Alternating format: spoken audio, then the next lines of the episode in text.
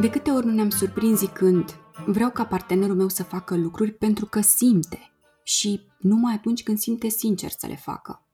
Dacă le face pentru că îi spun eu că am nevoie sau pentru că gândește că trebuie făcute, pentru mine nu au valoare. Probabil nu de puține ori. În cazul ăsta specific nu vorbim despre strâns în bucătărie sau despre dus gunoiul. E vorba despre gesturi și acte mici de iubire pe care le aducem în relație și în fața cărora strâmbăm din nas dacă nu vin din miezul inimii, de fiecare dată sau atunci când vrem noi. Dacă le-am cerut, atunci când le face ne întrebăm, bun și acum face asta pentru că i-am cerut eu sau pentru că vrea.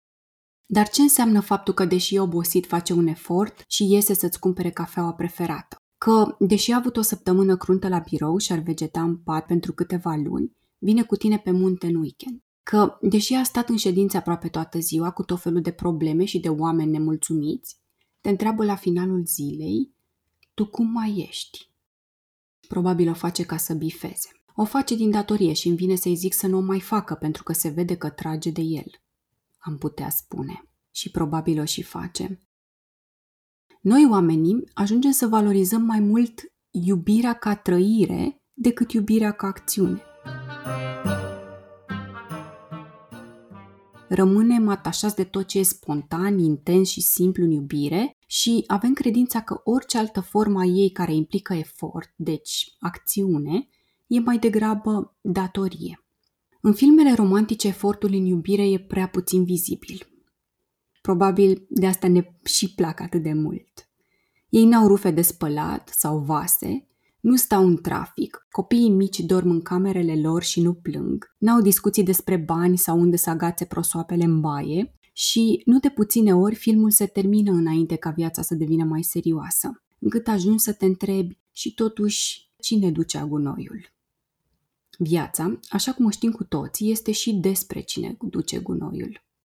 Sunt și zile în care mai mult decât iubire simțim frustrare, oboseală, dezamăgire, frică, lângă omul din fața noastră sau poate chiar față de el.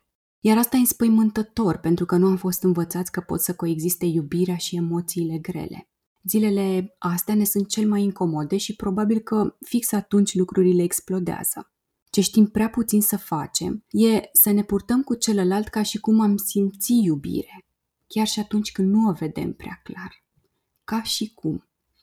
Atunci când nu ne vine natural să facem lucruri pentru celălalt, dar totuși le facem, probabil că accesăm, fără să știm măcar, cele mai profunde și puternice forme de iubire.